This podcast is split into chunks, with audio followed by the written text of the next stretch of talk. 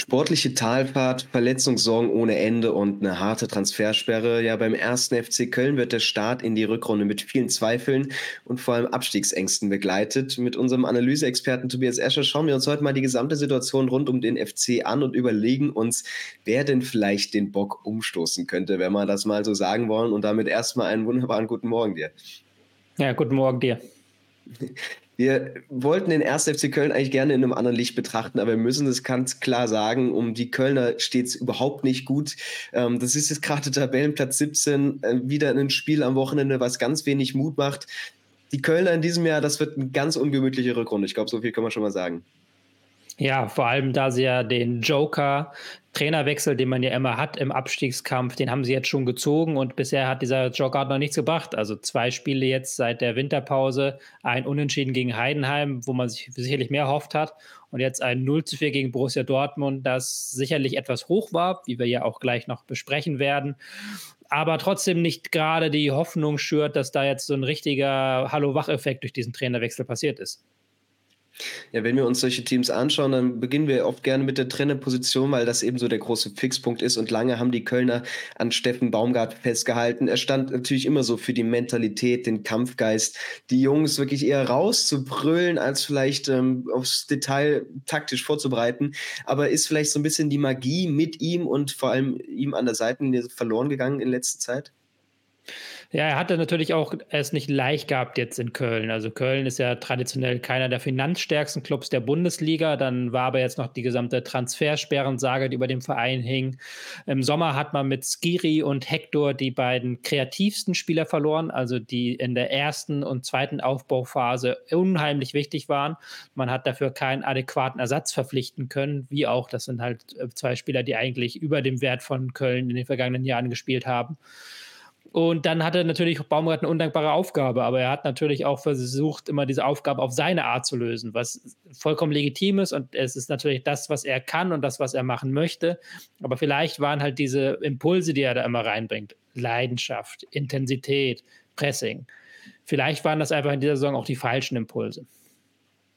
Ein Trainer, den natürlich gerne alle von der Art her weiterbehalten hätten, aber vielleicht war es an der Zeit und ähm, ja, Anfang Januar wurde dann Timo Schulz instruiert als neuer Cheftrainer. Er bringt natürlich einen anderen Ansatz mit, ist vielleicht auch ein anderes Kaliber, weil er schon bei zwei Profiklubs wirklich seinen Wert teilweise unter Beweis stellen konnte oder zumindest die Erfahrung sammeln.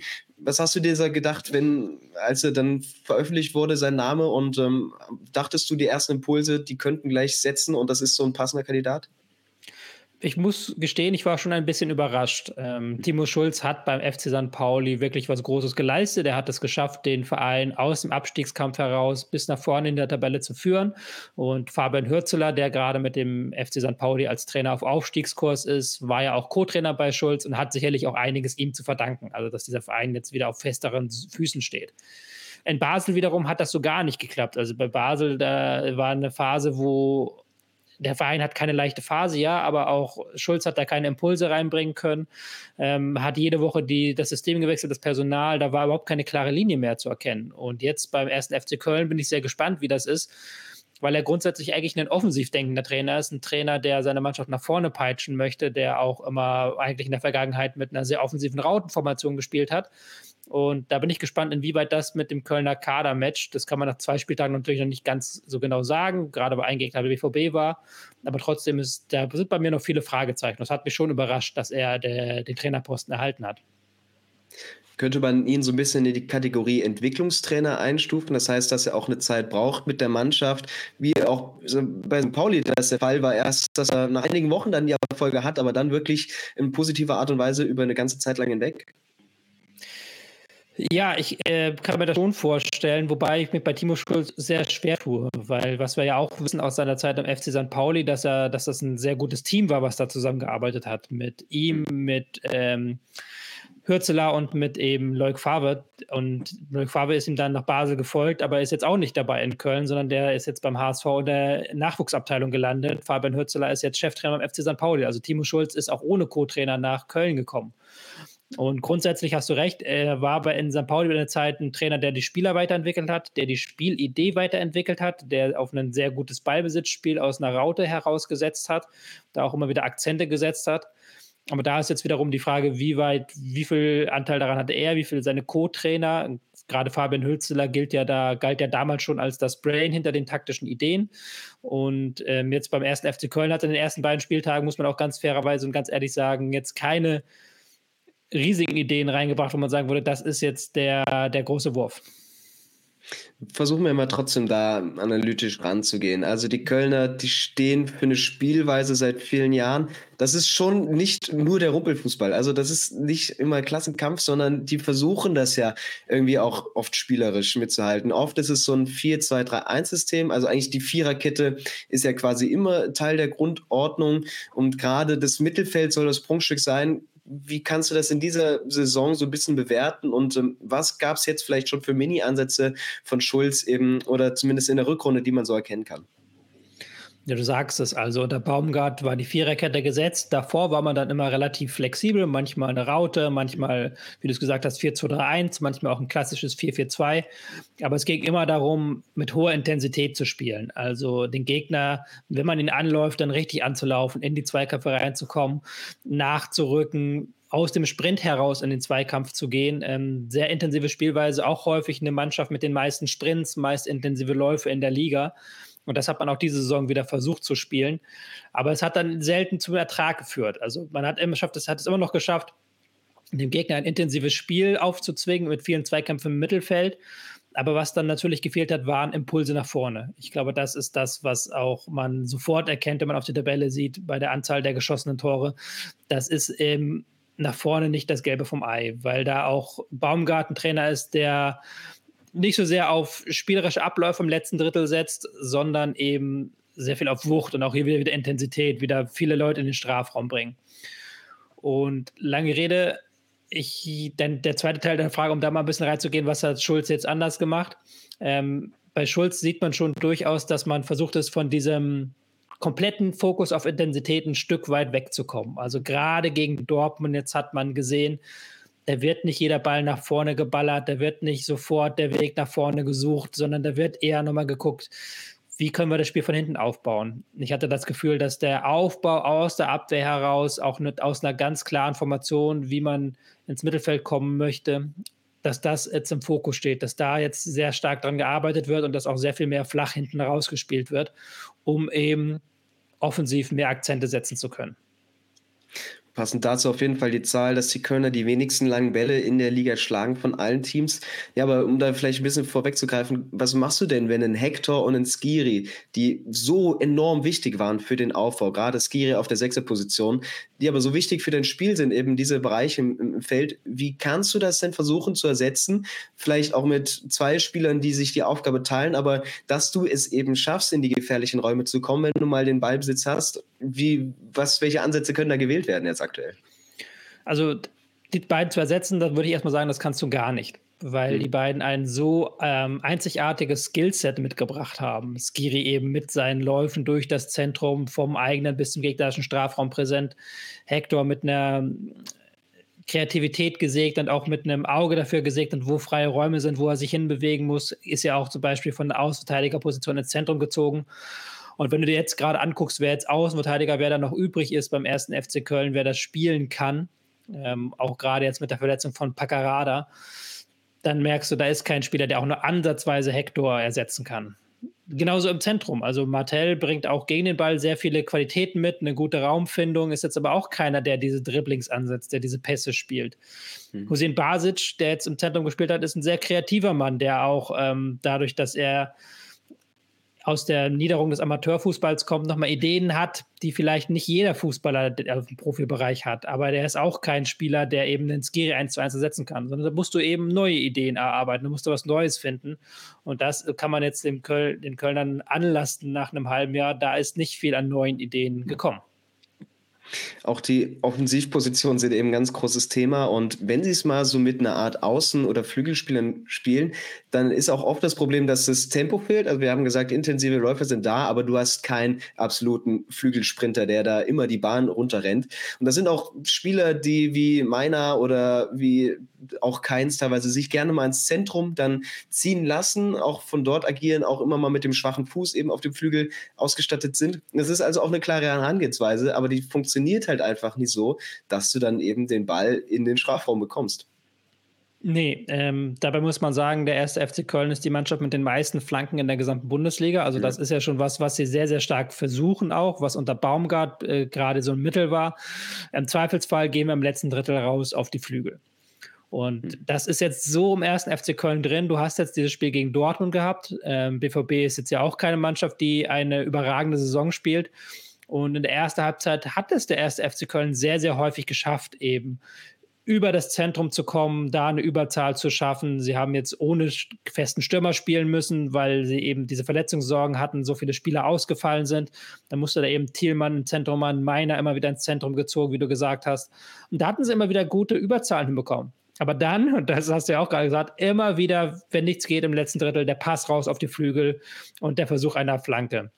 Und das war gestern so krass zu sehen, dass sie das selbst versucht haben, als da vorne überhaupt niemand drin war. Also da war ja kein Selke mal da, da war kein Tigges da, kein Waldschmidt, kein Uth. Alle Stürmer waren ja nicht da. Und sie haben trotzdem immer wieder versucht, im letzten Drittel den Weg über die Flügel zu nehmen, weil das einfach so drin ist nach diesen zweieinhalb Jahren Baumgart. Und da muss es halt dran gearbeitet werden, weil du hast auch, wie du es gerade schon gesagt hast, Finkgreve spielt momentan eine gute Rolle. Ähm, auf der anderen Seite hast du Carstensen. Also das sind jetzt auch keine Spieler, denen du unbedingt vertraust, dass sie die genialen Franken reinbringen oder dass sie die Kreativität im letzten Drittel bringen. Das muss eigentlich eher einen Keins schaffen. Das muss eher einen, von einem Miner kommen. Das muss von einem Hussein Basic kommen, den ich da noch viel lieber in einer höheren Rolle sehen würde, dass er auch mal am Strafraum einen Schnittstellenpass spielt. Aber du musst davon wegkommen, jeden Angriff über die Flügel zu beenden zu wollen. Das funktioniert. Das hat schon in der vergangenen Saison nicht besonders gut funktioniert und das funktioniert in der Saison überhaupt nicht mehr. Dazu musst du aber eben die richtigen Spieler im Kader haben oder sie dahin bringen, dass sie das können. Und gerade beim Blick auf den Kader müssen wir feststellen, dass es in der Bundesliga nur wenige Teams gibt, die erstmal so breit und vielleicht auch einfach so qualitativ gut oder eben schlecht vielleicht aufgestellt sind, wie die Kölner. Vor allem im Sommer konntest du dich nur punktuell verstärken. Wir haben es gesagt, nach den Hector- und Skiri-Abgängen kam da kein gleichwertiger Satz wenn wir so ein bisschen ein paar positive Elemente rausstellen wollen, ich glaube, im Tor können wir anfangen mit Marvin Schwebe, der es für seine Möglichkeiten gut macht, der viel hält, was zu halten geht, aber dann natürlich auch, ja, bei den vielen Angriffen, die oft auf sein Tor zu rollen, auch nicht alles machen kann und trotzdem, glaube ich, eine, also ihn sind sie ganz froh, dass sie den noch haben da hinten als Konstante. Ja, also überhaupt die ganze Defensive, auch mit den Innenverteidigern. Ähm, da sind wir wieder bei den Kreativproblemen nach vorne, weil die eben da nicht ihre Stärken haben. Bacabo und Hübers, die kannst du ja defensiv auch ganz gut vertrauen. Und das ist, glaube ich, auch nicht die, die große Problemzone, ähm, dass du sagst, die Abwehr, Kette, da, der kannst du nicht vertrauen, sondern die können dann auch ähm, eins gegen eins Dinge wegverteidigen, können auch, sind auch gut in der Luft. Also dann zusammen mit eben dem Torhüter Schwebe hinten drin kannst du sagen, du hast schon eine gewisse Grundstabilität. Auch wenn das jetzt nicht die höchste Klasse ist, aber du hast da im Zentrum eine Grundstabilität, weil auch Martel defensiv durchaus was mitbringt. Ja, das dann zu das Positive sehen willst, das würde ich jetzt als positiv anführen. Das ähm, Spiel gegen den Ball und auch die letzte Reihe im Spiel gegen den Ball. Ja, dann kommen wir aber schon zur Außenverteidigung. Wir sagen müssen natürlich mit Paccarada, der hat jetzt auch einige Wochen gefehlt oder ist noch ein bisschen raus. Finkgräfe, der letztes Jahr noch U19 eben gespielt hat, auch rechts Carstensen, wo der nicht ganz den Impact bringt, den man sich erhofft hat. Und dann hast du eben keine Option mehr im Kader. Das heißt, diese Schlüsselposition auch für dein System musst du einfach damit besetzen. Und ist es dann vielleicht die Aufgabe des Trainers zu sagen, wir müssen die weniger einbinden, wir geben denen die Rollen, die sie dann gut können, vor allem defensive Absicherung und müssen es vorne ein bisschen umstellen oder musst du es trotzdem immer weiter versuchen, solange dass es irgendwann klappt? Ja, es ist natürlich eine schwierige Frage, weil du kannst nicht ohne Außenverteidiger spielen. Und ähm, Außenverteidiger ist wirklich die Schwachstelle, das muss man sagen. Paccarada mit viel Hoffnung gekommen vom FC St. Pauli, hat die auch noch nicht erfüllen können auf Bundesliga-Niveau, hat auch in den ersten Spielen sehr viele Flanken geschlagen, die aber auch dann noch nicht angekommen sind größtenteils, ähm, hat auch defensiv Probleme gehabt. Ähm, Carstensen tue mich da mal schwer, Bundesligaspieler so abzutun, aber der ist für mich nicht Bundesliga-reif momentan. Der hat defensiv so viele Probleme im 1 gegen 1. die, das ist immer wieder eine Schwachstelle und ähm, Fink Grave ist dann noch so ein bisschen der Hoffnungsschimmer tatsächlich mit seinen jungen Jahren, dass der, äh, weil er eben dann doch auch vorne und nach vorne ordentlich was anbietet, dafür defensiv ein bisschen schwächer. Aber allein die Tatsache, dass du da so, so häufig mit Dominik Heinz auf der Ausverteidigerposition gespielt hast, zeigt ja, dass es da so ein massives Problem gibt, dass du da überhaupt keine Lösungsansätze hast. Und ja, du musst dir dann überlegen, wie machst du es? Du musst dir vielleicht auch überlegen, ja, gehst du dann den Yogi Löw 2014 Weg, dass du wirklich eine komplett defensive Viererkette aufstellst mhm. und dann die Impulse eher von den Sechsern kommen müssen, dass du Martell dann noch eine höhere Rolle gibst. Hat man ja zuletzt auch unter Schulz so ein bisschen angedeutet gesehen schon, weil er setzt ja auch zum Beispiel Husin Basic auf der Doppelsechs ein, der die Rolle ja auch dann eher freier interpretiert und auch mal nach vorne geht dann. Das ist ja auch, glaube ich, eine Idee. Aber so ganz wegbekommen tust du das Problem nicht, weil du brauchst trotzdem immer gute Außenverteidiger, spätestens in der Defensive und die hat der erste FC Köln einfach nicht. Da ist er wirklich, wirklich schlecht besetzt auf den Außen. Ein Spieler, der so für mich ganz symptomatisch für das ganze Kölner Entwicklung in den letzten ein, zwei Jahren steht, ist für mich Benno Schmitz. Über den Namen bin ich so ein bisschen gestolpert hier bei der Vorbereitung, weil, wie gesagt, vor zwei Jahren hat er eine Saison gespielt, überragend, sehr viele Vorlagen, auch enorm gute Flanken. In dieser Saison teilweise auch ein bisschen angeschlagen, aber bringt quasi kaum Impact. Das heißt, die ganzen Spieler, die unter einem guten Spielsystem mit viel Spielfreude, mit viel Erfolg funktionieren können, wo der 1. FC Köln sicherlich einige hat, die tun es halt aktuell gar nicht. Und da ist natürlich die Frage, wie es dazu kommt, dass genau solche Spieler wie ein Schmitz, der ganz viel Erfahrung hat, was du auf den Außen gebrauchen könntest, das gerade überhaupt nicht hinbekommt und du auch andere Kandidaten in, in der Mannschaft hast, die dir einfach gerade nicht weiterhelfen dann in der Form. Tricky Frage ja, also, natürlich. Genau, ja, aber da hast du ja schon einen wichtigen Punkt angesprochen. Also es ist einerseits natürlich so, dass das Zusammenspiel nicht mehr so gut funktioniert, weil halt einzelne Teile weggebrochen sind. Also der ist in der nach der ersten Baumgart-Saison ist der Modest weggebrochen. Das hast du letzte Saison schon verdammt gesehen. Also, sie hatten ja letzte Saison schon ähnliche Offensivprobleme wie diese Saison, haben es dann nur noch übertünchen können durch einzelne sehr starke Spiele. Und du hast aber eben das jetzt auch nicht mehr das Zusammenspiel, dass du sagen kannst, du kannst es durch gewisse Hauruck-Aktionen durch das Zentrum wegmachen. Also du kannst nicht mehr da hoffen, dass Skiri irgendwie einen Lauf ansetzt. Du kannst nicht mehr hoffen, dass Hector da eine geile Flanke oder eine geile Verlagerung spielt. Das fällt auch weg. Und dann sehen natürlich auch andere Spieler plötzlich nicht mehr so gut aus, weil sie eben nicht mehr diese Zusammenspielpunkte haben, weil sie nicht mehr diese Fixpunkte in ihrem Spiel haben, die sie an peilen können. Weil natürlich auch ein Spieler wie Skiri, ein Spieler wie Hector, der macht die Spieler um sich herum auch besser. Und dann kommt aber noch hinzu, und deswegen muss ich ein bisschen bei Benno Schmitz ähm, dich bremsen, weil der natürlich auch jetzt Verletzungspech hat einfach. Und der, der kommt ja. aber nicht in Tritt diese Saison. Und das hast du auch wieder bei ganz vielen Spielern. Das hast du auch bei einem Selke zum Beispiel vorne drin.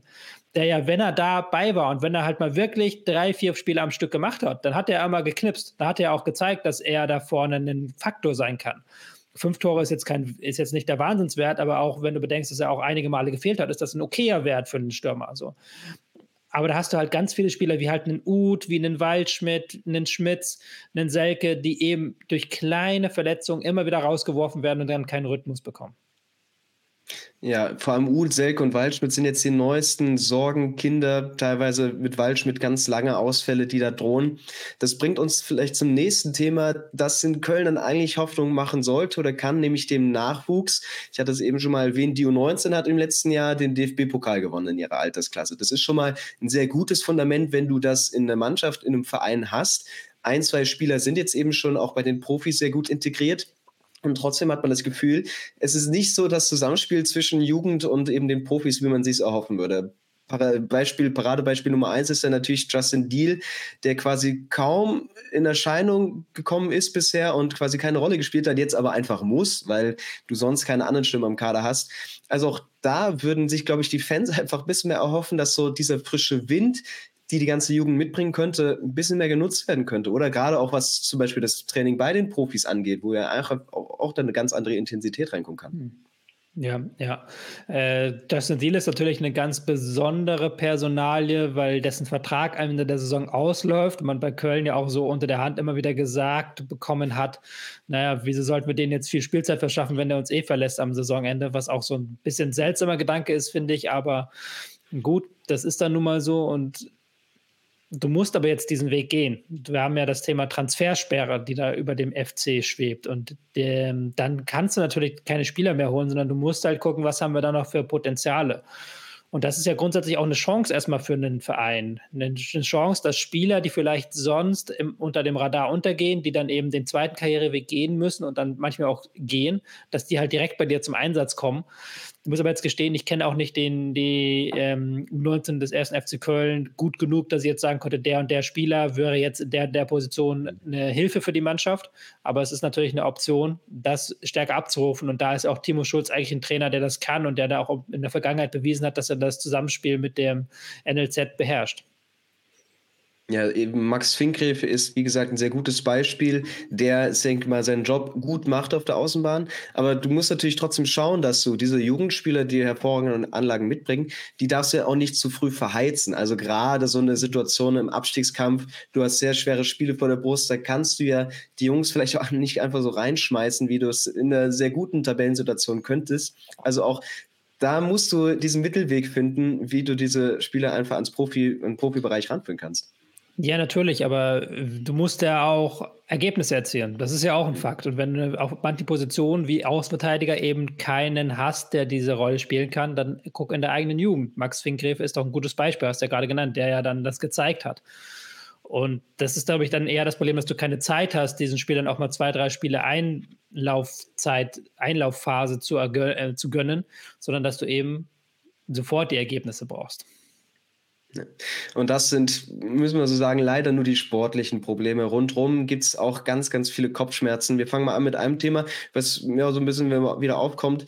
Es ist gefühlt so, dass gerade die Kölner ganz doller Freund der DFL sind und ganz viel Post bekommen ähm, für viele Pyro-Einsätze und das dann auch sehr hoch ausfällt an Strafen. Also ich glaube, ich sehe das bei keinem Club so sehr.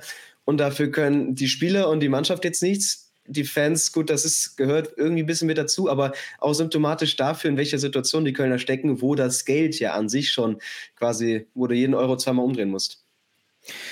Ja, wobei ich jetzt das nicht als das größte Problem ansehen würde. Ja. Natürlich, das kostet Strafen, ja, und der DFB ist ja da nochmal ein bisschen höher gegangen mit den Strafen, ähm, auch ein bisschen auf Wunsch der Clubs, weil man das ja einheitlicher Strafen gewünscht hat. Aber das sorgt jetzt dafür, dass man halt jetzt eben alles mit sehr, sehr viel Geld plötzlich sanktioniert, was ja auch nicht der Sinn der Sache sein kann kann man natürlich so sehen, ja, dass das äh, kontraproduktiv ist gegenüber der Mannschaft, aber ich habe halt immer das Gefühl, die, so eine Mannschaft bekommt sowas dann auch gar nicht richtig mit. Da darf man auch die Fußballer nicht überschätzen, dass die da jeden Tag am Handy hängen und äh, die News des ersten FC Köln checken. Das ist ja auch nicht der Fall.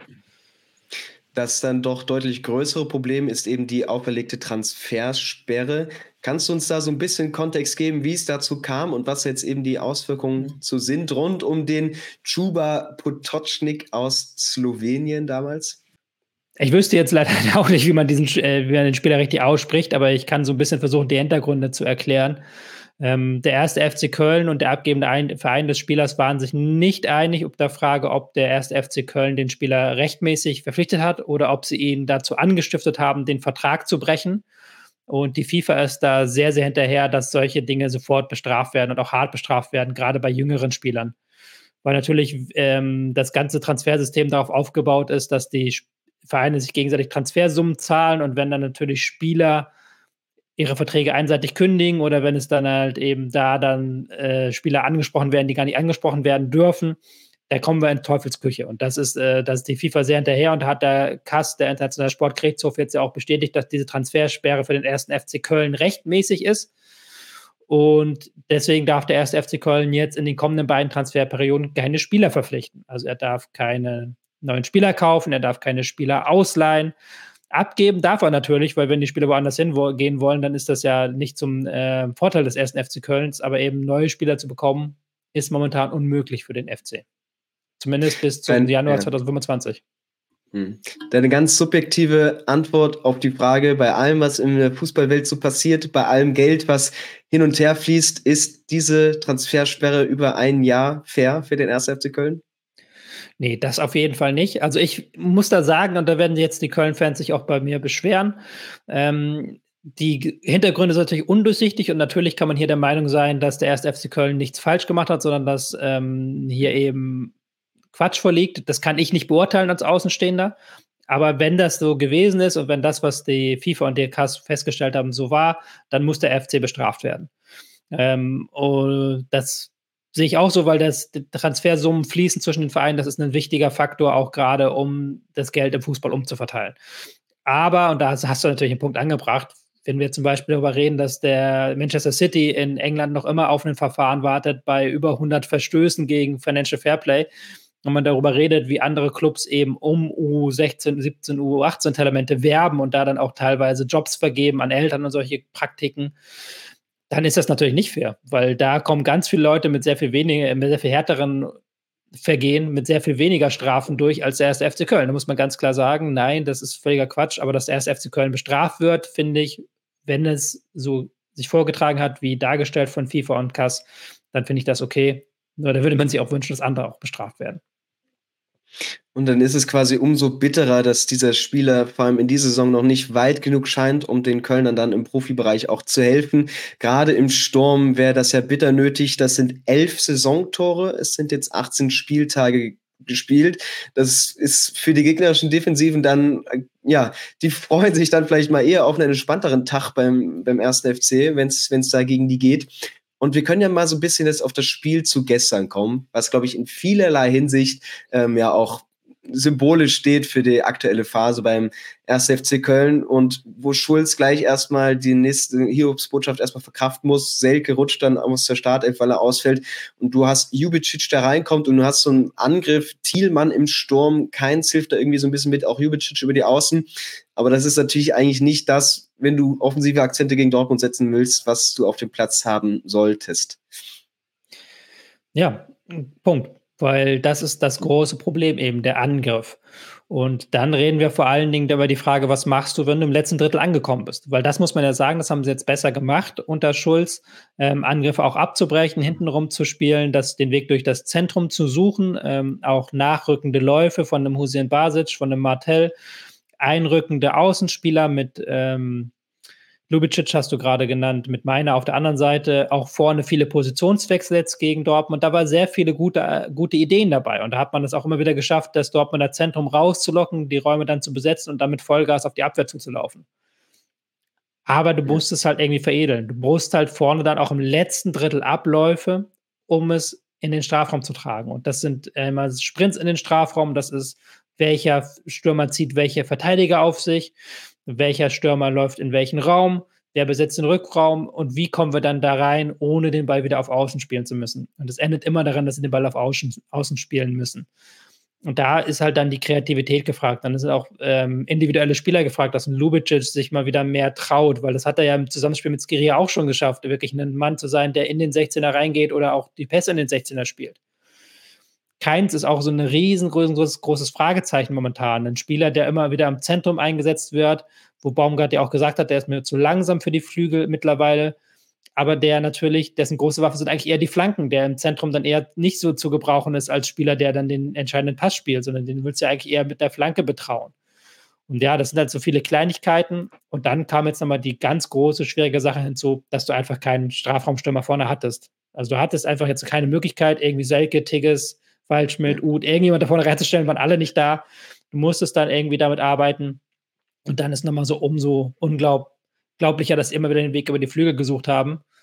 Ja, und dann kommen halt am Ende höchstens Ecken bei raus. Und wenn du aus 13 Ecken keine einzige richtige Torchance hinbekommst, ist das schon wirklich ein Armutszeugnis für deine Offensive.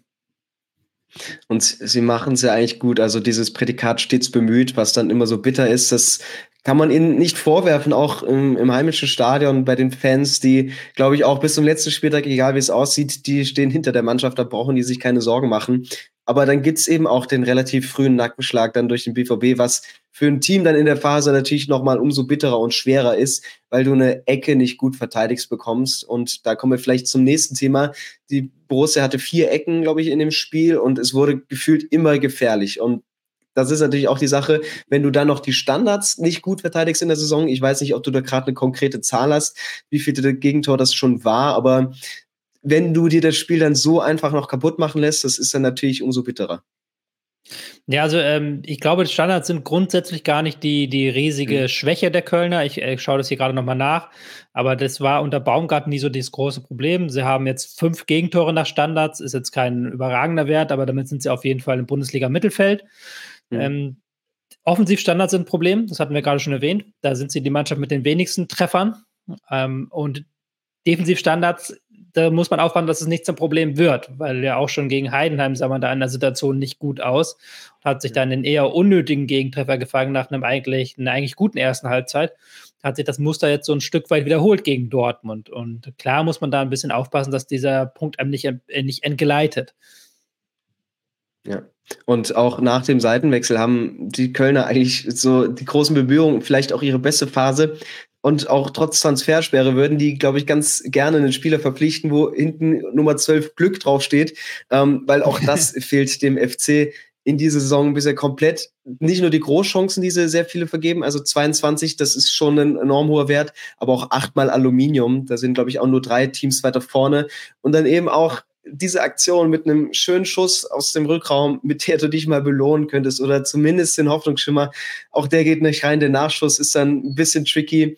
Das spricht einfach so sehr für die Kölner Phase aktuell, dass ja, du dich dann mit solchen Situationen auch nicht belohnen kannst.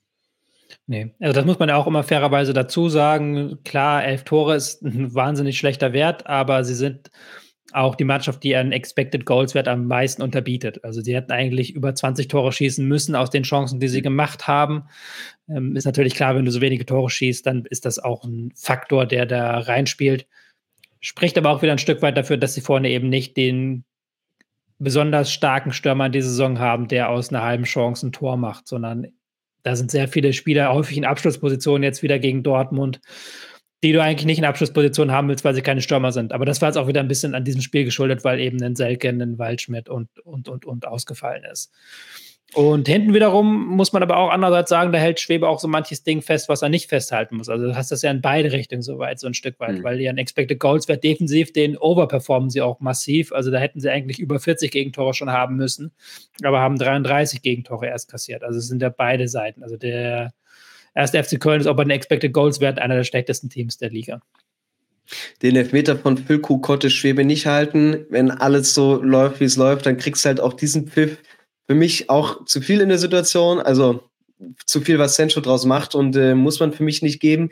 Ähm, ich weiß nicht, wie du das siehst, aber einfach auch nochmal, ähm, ja, passt gut in die Kölner Phase gerade. Ja, passt gut in die Kölner Phase. Ähm, ist auch maximal blöd gemacht vom Verteidiger, muss man sagen. Ähm, es ist nämlich zugleich ein Foul und eine Schwalbe, so seltsam das klingen mag. Also Sancho ja. holt da natürlich extrem viel raus, dadurch, dass er ein bisschen berührt wurde.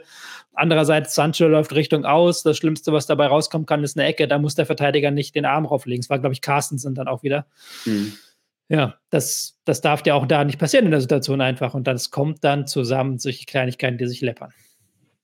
Und danach nimmt das Schicksal mal wieder seinen Lauf. Auch gegen eine Dortmunder Mannschaft, die, wo das Spiel quasi wie gelegen kommt, wie gerufen. Ähm, auf rechts verliert dann wieder Carstensen den Ball. Es gibt einen langen Steckpass, weil die Kölner vielleicht nicht das Timing haben, nicht die, die das Selbstvertrauen, dass sie da nochmal hinkommen. Und dann ist es auch relativ einfaches Spiel, das 3-0, das 4-0 am Ende noch, was Mokoko schießt und die Kölner zerfallen wieder nach eigentlich ganz guten Ansätzen. Ja, kretsch gern rein. Ja, ich ja, Entschuldigung, ich will da einmal kurz reingrätschen, weil du das 3-0 ja. gerade genannt hast. Und ich glaube, das 3-0 ist sehr, sehr symptomatisch für mhm. viele Probleme, die der erste FC Köln hat.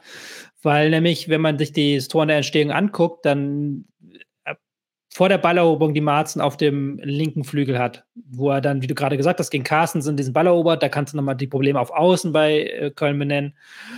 Aber Marzen spielt ja im Zentrum den kontastrophalen Fehlpass. Und Köln ist da wirklich in einer sehr, sehr guten Situation, direkt den Weg zum Tor zu suchen. Und stattdessen wird der Ball halt wieder nach außen rausgespielt und das Tempo wird wieder rausgenommen. Und dann kann eben der BVB diese Balleroberung bekommen, den Ball nach vorne spielen, einen wahnsinnig geilen Pass machen und dann auch wieder so ein bisschen diese Probleme in der Defensive, was dieses Tempo angeht, würde da auch nochmal vom Gegner ausgelotet. Also da steckt sehr, sehr viel drin in diesem Tor, was einfach nicht gut läuft beim ersten FC Köln in dieser Saison. Und am Ende stehst du mit einem 0-4 da, mit absolut leeren Händen und du kannst eigentlich nur darauf hoffen, dass es besser wird. Hier vielleicht noch, wie gesagt, ein paar Zahlen, die das nur untermauern. 19 Abschlüsse, 1,3 X-Goals. Ähm, der BVB bei 11 Schüssen bei 3,38. Das zeigt einfach schon alles. Also sehr gute Chancen für den Gegner eigene ganz gute Abschlüsse, aber du machst quasi nichts draus. Und wie gesagt, die Standards eben, die quasi immer gefährlich wurden. Und ähm, wenn du dich mal in die Rolle jetzt hineinversetzen müsstest als Manager, ist gerade kein angenehmer Job beim 1. FC Köln, aber was müsste man jetzt ändern für die nächsten Wochen, in denen, wir kommen gleich nochmal drauf, sehr schwierige Spiele warten. Aber was sind so die ersten Ansätze, wo man wirklich was greifen kann? Wie kommen die Kölner da jetzt vielleicht ein bisschen raus mit den Mitteln, die sie haben? Also sie müssen versuchen, die Intensität im Spiel gegen den Ball hochzuhalten. Ähm, auch solche Dinger wie bei, vor dem 0-1, die dürfen nicht passieren. Da hatte Schulz nach der Pressekonferenz schon recht, wenn er sagt, wir müssen da in diesen Situationen wirklich mit aller Macht unser eigenes Tor verteidigen und da in diesen Situationen nicht aufstecken. Ich glaube, das ist erstmal die Grundvoraussetzung. Und die haben sie jetzt in zwei wichtigen Situationen, bei zwei wichtigen Standards gegen Heidenheim und Dortmund nicht gezeigt. Und zweiter Punkt ist, ich glaube auch, dass Schulz offensiv Ideen hat, dass er auch Ideen hat, den Spielaufbau zu verbessern, mit einer klareren Struktur zu versehen, auch mit einer besseren Zentrumsbesetzung zu versehen. Und diese Ansätze muss man ausbauen. Ich glaube, das ist sehr, sehr wichtig. Und man muss diese Ansätze dann auch mit ähm, neuen Abläufen im letzten Drittel würzen. Ich glaube, das ist dann der Faktor, der entscheidend werden kann. Und das nächste ist aber auch, du brauchst ein Stück weit Glück. Und ähm, Glück nicht nur im Sinne von Spielglück, sondern auch im Sinne von Glück, dass die richtigen Spieler jetzt in Form kommen, dass Timo Schulz da die richtige Ansprache findet an die richtigen Spieler, dass eben zum Beispiel ein Lubicic, ein Meiner, ähm, dass die einfach wieder ein bisschen besser in Form kommen. Die, dass sie das ja schon grundsätzlich ein bisschen mehr drauf haben, haben sie an der Seite von Skiri, von Hector, von Modest gezeigt. Und da muss man wieder ein Stück weit stärker hinkommen. Fakt ist aber auch, dass dieser Kader einfach individuell mit zu den Schwächsten in der Liga gehört gerade auf den Außenpositionen ist da nicht viel. Da ist nicht viel Qualität. Da muss sich selbst ein Heidenheim nicht verstecken vor, vor dem, was ähm, Köln da anzubieten hat. Und dementsprechend wird man auch immer wieder über die Außen Gegenangriffe schlucken. Man wird immer wieder da auch Gegentore schlucken müssen. Und man wird sehr, sehr lange kämpfen müssen um diesen Klassenerhalt.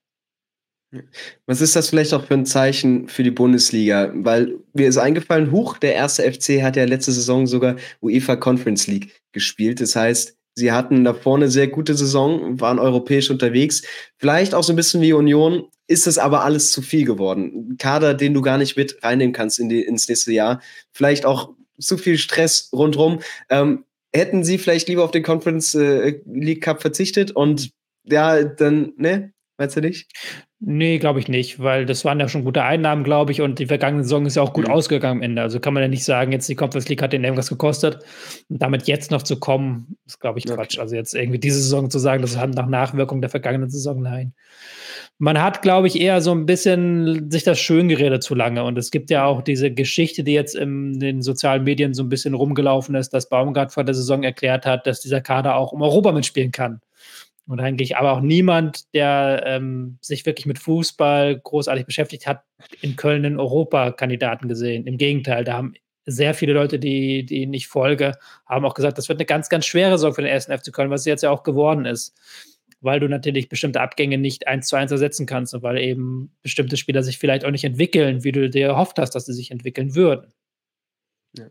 Was eben auch keine Hoffnung macht, ist, sind die nächsten Wochen und das Programm, wie schon in der Hinrunde. Die nächsten Gegner lauten dann Wolfsburg, Frankfurt, Hoffenheim, Werder, vielleicht geht da was, aber dann Stuttgart, Leverkusen, Gladbach, Leipzig. Das sind absolute Brocken, gerade so an dieser Stückzahl und für Schulz natürlich auch ganz, ganz schwierig, dass du in diesen Spielen dann irgendwie schon Ergebnisse liefern musst. Zumindest ja, das Ende des Programms macht dann so ein bisschen ja, Zuversicht vielleicht auch, aber wie müssen die Kölner jetzt durch die nächsten Wochen gehen, auch mit Gegnern, wo du weißt, nur im Bestfall gelingt uns hier wie anderen Gegnern auch ein gutes Resultat, ähm, aber dass du dich davon nicht schon an Spieltag 22 ähm, ja, quasi alle Zuversicht verlierst. Ich denke, du musst so ein bisschen die Ansätze jetzt mitnehmen, die du im Ballbesitzspiel gezeigt hast. Und du musst jetzt aber auch das Spiel gegen den Ball wieder ein bisschen in den Fokus nehmen. Du musst aufpassen, dass du dir eben nicht die Laune verhagelst, wie du es gerade schon gesagt hast, weil dass du da jetzt die den neun Punkte Sprint ansetzt in diesen Spielen, der dich da unten sofort rausholt, das ist nicht wahrscheinlich, sondern du musst eher gucken, dass du die Laune hochhältst und dann eben die Kleinigkeiten verbesserst, wo wir, die wir gerade schon angesprochen haben, Ballbesitz, letztes Drittel, Intensität im Spiel gegen den Ball wieder hochhalten. Mit diesen Kleinigkeiten kannst du dann in der zweiten Hälfte der Rückrunde die direkten Konkurrenten gegen den Abstieg besiegen. Also da ist dann kommt dann irgendwann die spannende Phase, wo sie sehr, sehr viele, sehr, sehr wichtige Spiele in wenigen Wochen haben werden.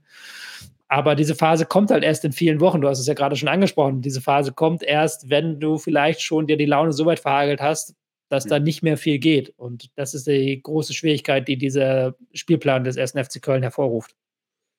Oder eben die Konkurrenz auch schon auf sechs, sieben Punkte dann weg ist und das nochmal eine ganz mentale andere Geschichte ist. Kommen wir mal jetzt zu den beiden Abschlussfragen, die ich habe. Was hast du für Erwartungen jetzt für den 1. FC Köln, ob es am Ende reicht oder vielleicht auch nicht? Und noch eine ganz wichtige Frage, was meinst du, so ein Tipp, wie viele Saisontore hat der 1. FC Köln nach dem 34. Spieltag geschossen? Ja, ich fürchte, dass er nicht allzu viele Saisontore geschossen haben wird. Also ich kann mir schon vorstellen, dass man da nur noch 10, 15 Tore jetzt auch in der Rückrunde folgen lässt und dann hat man einen sehr, sehr, sehr, sehr, sehr schlechten Wert. Ich habe den ersten FC Köln leider auf Abstieg getippt, muss ich offen zugeben, weil mir eben dieser Kader nicht gut genug ist, weil ich jetzt auch kreativ keine Idee habe, wie man das Spiel kurzfristig besser machen könnte. Mhm. Also ich könnte jetzt nicht sagen, ey, Dreierkette und dann funktioniert's manchmal hast du ja, also siehst du ja so einen Kader und du denkst dir, Mensch, wieso lässt Trainer XY so spielen? Ihr müsst doch einfach nur das machen, dann wird es besser funktionieren. So wie zum Beispiel Labadia letztes Jahr beim VfB Stuttgart, wo dann eben Sebastian Hoeneß kam und sehr, sehr schnell Zack gemacht hat und da war dann eben was. Aber das siehst du, sehe ich beim ersten FC Köln halt nicht. Ich sehe da nicht diese, diese große Stellschraube, weil da fehlt es an Geschwindigkeit, um ein richtiges ähm, Hochgeschwindigkeitsteam zu machen. Es fehlt ähm, an Kreativität in der Abwehr, um ein richtig geiles Spielaufbauteam draus zu machen ist keine super äh, gute Doppelsechs da, es sind keine Flügelspieler da, auch Flanken, das Thema Flanken bringt dich nicht mehr weit, wenn da ein Selker vorne fehlt oder in der Form ist wie Anfang der Saison.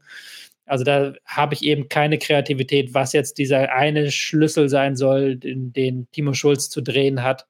Dementsprechend habe ich äh, in meiner Prognose auch zur Rückrunde gesagt, 1. FC Köln, 17. Platz, das wird leider nichts mehr. Also liebe FC-Fans, haltet durch. Die gute Nachricht ist, es kann eigentlich nur besser werden. Und ähm, ja, wir sind mal sehr gespannt, äh, wie die Prognosen, wie unsere Erwartungen so aufgehen. Tobi, ich bedanke mich bei dir. Schön, dass wir auch mal in diese Tabellenregion geschaut haben. Äh, Team, was uns ja auch irgendwie allen am Herzen liegt. Ich glaube, die Kölner, die gehören auch in die erste Liga. Und ähm, schauen wir mal, was die Rückrunde noch so bringt. Danke dir, wie gesagt. Und ähm, ja, dann schauen wir beim nächsten Mal sicherlich auch wieder so ein bisschen weiter oben in die Tabelle. Ja, auf jeden Fall gerne. Und äh, ja, an euch, wie gesagt, liebe FC-Fans, haltet durch und ähm, es kommen auch wieder ganz gute Zeiten. Und an alle anderen, bis dahin, macht's gut und äh, ja, ciao, ciao.